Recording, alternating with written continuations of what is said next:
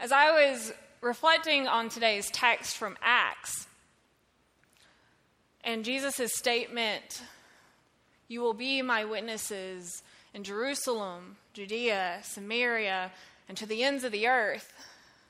Even though it was a statement, I heard Jesus asking us a question Can I get a witness? Will you be my witness in your backyard, throughout your region, to your enemy, to the ends of the earth, wherever you go, to whoever you meet?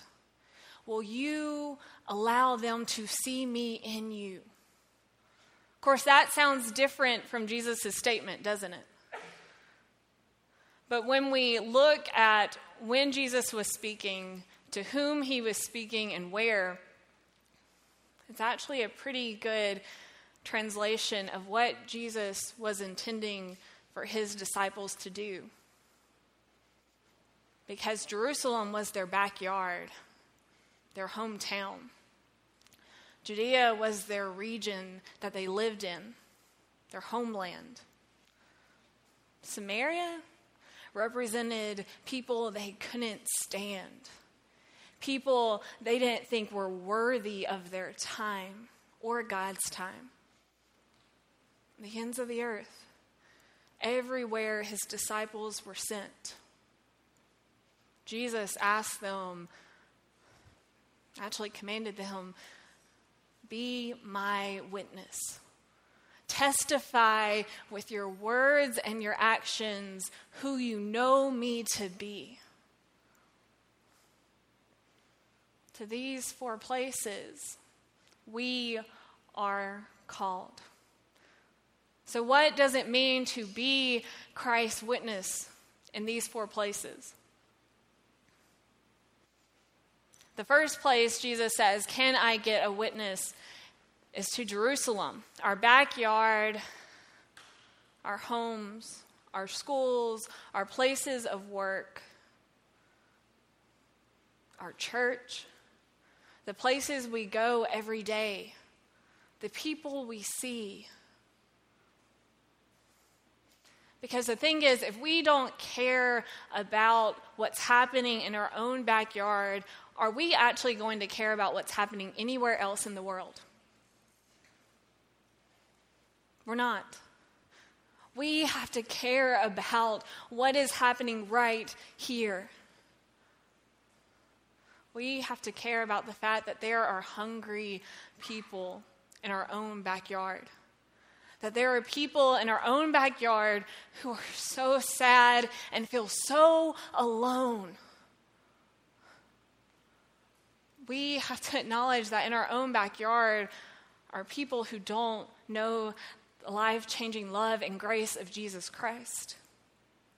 Did you know that within a two mile radius of our physical church building, 56% of people in two miles of us are not connected to any type of faith community? That has to matter to us.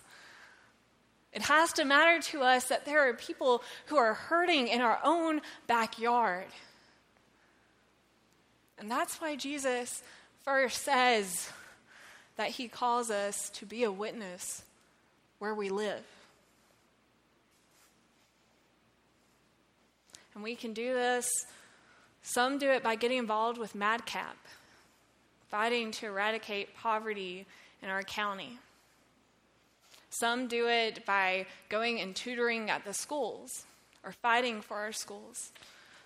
Some do this by inviting people to church because as the video we, we watched saw, showed, is that inviting one person to church, inviting one person to come and to be a part of a faith community can have a ripple effect that can change their life and everyone else's life and they encounter. Because if we want to make someone's life better, we introduce them to the one who's made our life better the only one who can change the world. We also can reach out in our backyard. We can witness in our backyard by visiting those who are in the hospital, those who are stuck in their homes, those who have recently lost loved ones, or those who are waiting, waiting until that time when they do lose them. We can be a witness to all these people to remind them that they are not alone. The second place Jesus says, Can I get a witness? is to Judea. Our region, our state, the southeast, our country, and to the people who also call the same place home. This is the second place we are called. And the easiest thing we can do this week, get up early Thursday morning and come to church for 6:45 a.m. because we as a church community are going to come together and to pray for our country. And then eat some food. But we're going to come and we're going to intentionally pray for our country, its peoples, and its leaders because we know that that's important. This summer, many of our youth are going to South Dakota to serve people who live on Native American reservation whom they will probably never see again. And they're giving up their summer to do that. In the fall, many of our adults are going to a place in the Mississippi Delta to be Christ's hands and feet there. And all adults in the church are going to be invited to go, whether it's for the whole week or just a day, to take part in being a witness in another part of our state, in our region. Or if you can't go, you can help support this witness by being present for the family members of those who have gone, or by helping to financially support, if possible, those adults or youth, because you are saying with that, this witness is important, and I am going to support it even though I can't go. Throughout the year, our church partners with Forest Trinity Mission, a Hispanic church who we show love to throughout the year. People not far away, but a little further than our own backyard. And come December, this church body reaches into our backyard, into our region, by making Christmas happen for around 80 families every year. There's always a way to be a witness, to reach out, to go out. The question for us is how are we going to involve ourselves? How are we going to choose to be a witness in our region? The third place that Jesus says, Can I get a witness? is to Samaria to the people we call our enemies, to the people we cannot stand. And this is probably the hardest place for us to go.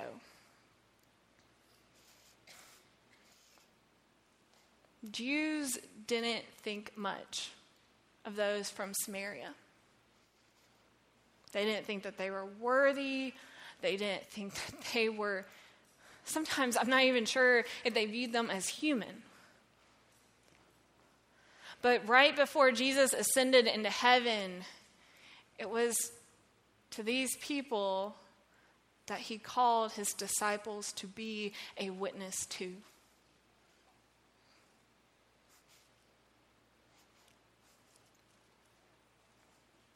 And that's hard because in our world, we are told to draw a line in the sand. We are told to hold a grudge we are told that it's okay to think that some people aren't worth our time. We're told it's okay to have an enemy. But we have to remember that Jesus specifically calls us to be his witness to these people who make us so angry. And it is hard.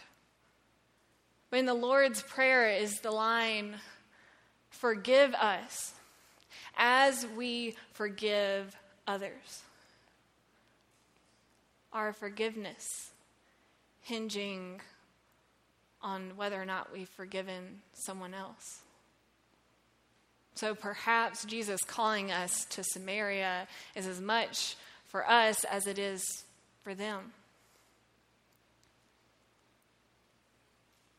So, in terms of being a witness to those who just make it hard for us to deal with? Can we pray for them? Can we pray not just for that tension to be resolved, but we can, can we actually pray for God to bless those people that we don't like? Can we look for ways to have Jesus in that conversation, in that place of tension? Can we ask ourselves the question where is Jesus in this? And how can I be a witness to this person? It's the hardest place. The fourth place that Jesus says, Can I get a witness? To the ends of the earth. That's really big. And we're not going to cover the ends of the earth by ourselves. But if all believers serve as witnesses, we will cover the ends of the earth.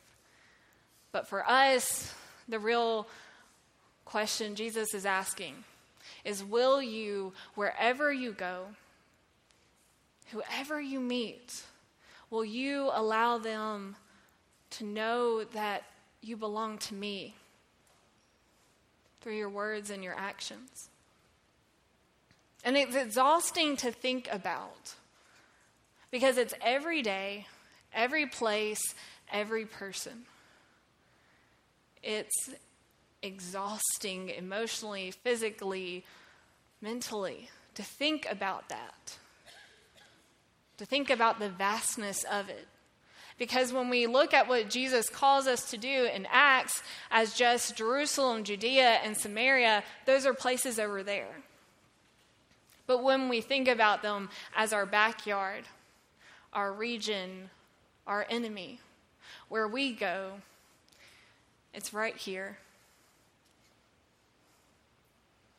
And that's where Jesus has called us every day every place, our whole being, our whole life. Who are we to do this? Because we know our weaknesses, we know our failures, we know we are going to screw up. Who are we? How can we do this? I mean, how? In the passage from Ephesians that Rocky read for us, Paul writes out in those verses and the verses before it a reminder of who we as believers are in Christ. The reminder that Jesus has proclaimed us to be holy, chosen, blameless, part of God's family. We're even called living saints. That is who our Savior has proclaimed us to be.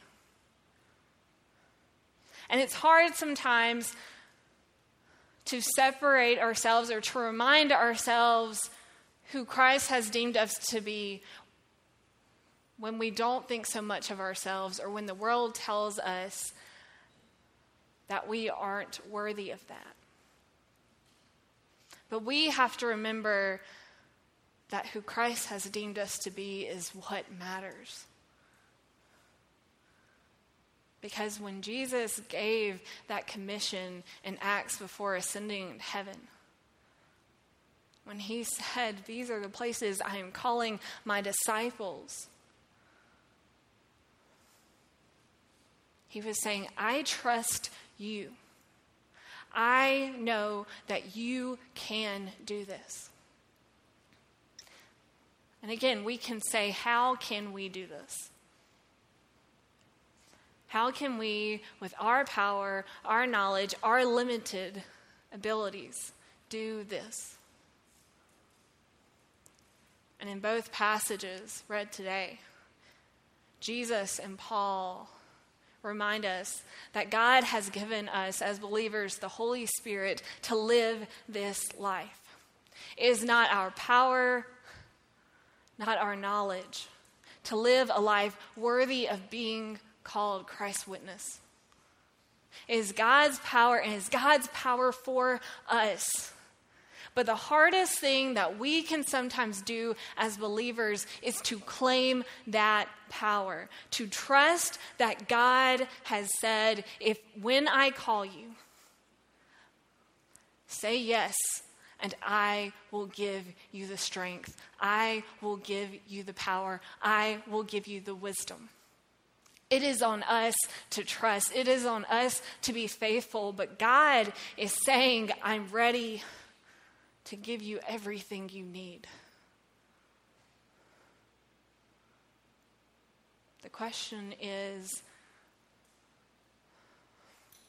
will we accept Jesus' request for a witness? In our backyards, in our region, to our enemies, to the ends of the earth, all the places we go, all the people we meet, to the hungry, to the scared, to the lost, to the lonely, to the mean. Can we hear Jesus saying to us, Can I get a witness? To show this world the truth that has come, what God has done for his beloved children.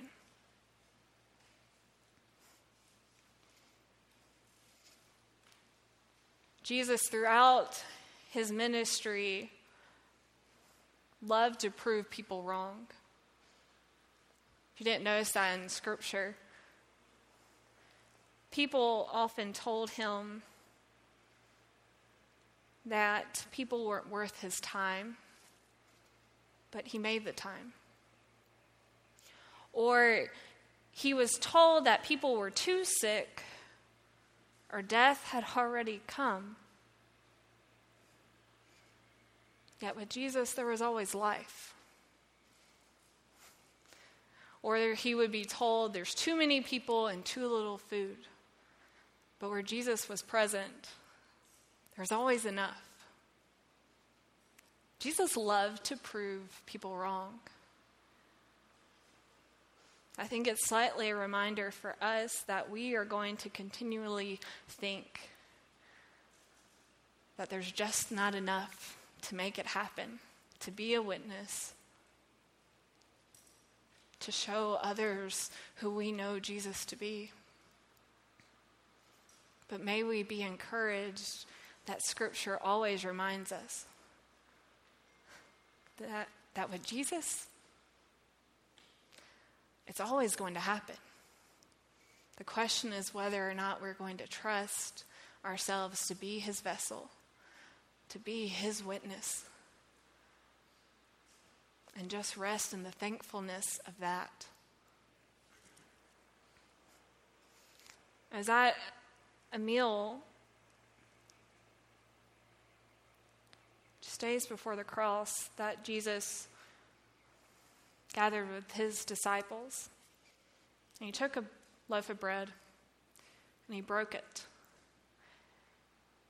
And he told them, I'm going to break my body for you. So that you may know that despite the brokenness in your life and the brokenness in this world, that all things will be made whole. That God will find a way. And then he took a cup and he said, This is my blood, my love that I will pour out for all people throughout time so that you may know that you are forgiven, that you are worthy, that you are called. It was after this meal that he was betrayed. And eventually, he was killed on a cross. And his disciples, they were scared. They didn't know what to do. But after three days, their teacher rose from the dead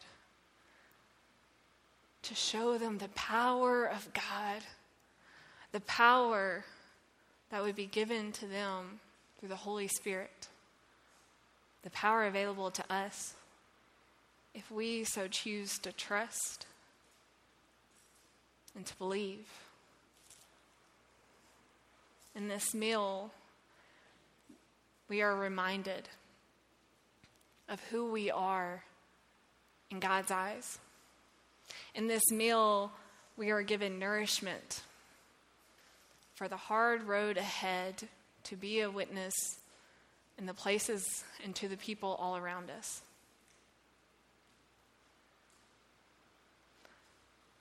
So, Lord, pour out your Spirit upon these gifts of bread and wine.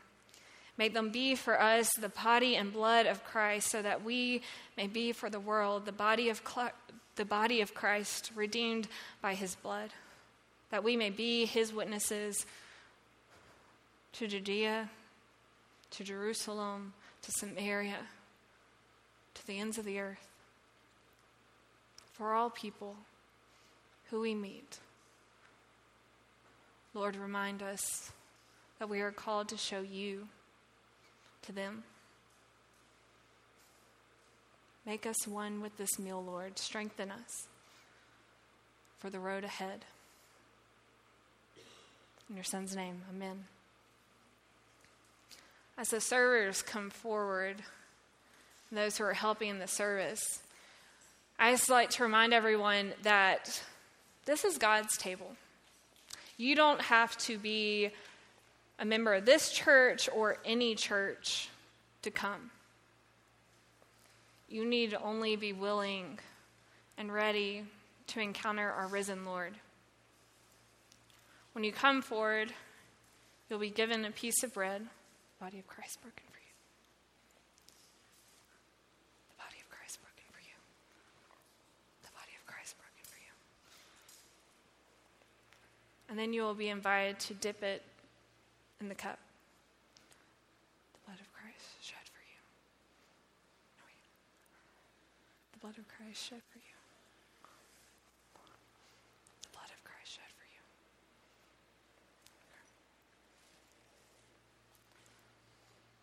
This is God's table. And we're invited to come and remember and to be strengthened. So come as you feel led. Come and pray, or just return to your seats after. This is your time. The table is open when you're ready. The body of Christ broken for you. The body of Christ broken.